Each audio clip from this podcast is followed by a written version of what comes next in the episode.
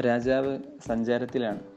സഞ്ചാരത്തിനിടെ സുന്ദരമായ കൃഷിത്തോട്ടം കണ്ട് ഉള്ളിൽ കൈക്കോട്ടുമായി നിൽക്കുന്ന കൃഷിക്കാരനെ വിളിച്ചു പറഞ്ഞു ഏ കൃഷിക്കാര നിങ്ങൾ എത്ര ഭാഗ്യവാനാണ്? ഈ സുന്ദരമായ തോട്ടം ദൈവം നിങ്ങൾക്ക് നൽകിയില്ലേ? നിങ്ങളിത് കാത്തുകൊള്ളണം.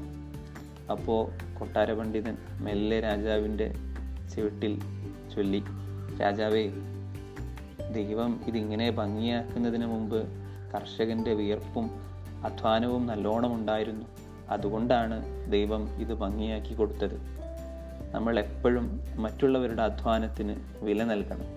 അവരുടെ അധ്വാനത്തെ ആവും വിധം പരിഗണിക്കണം.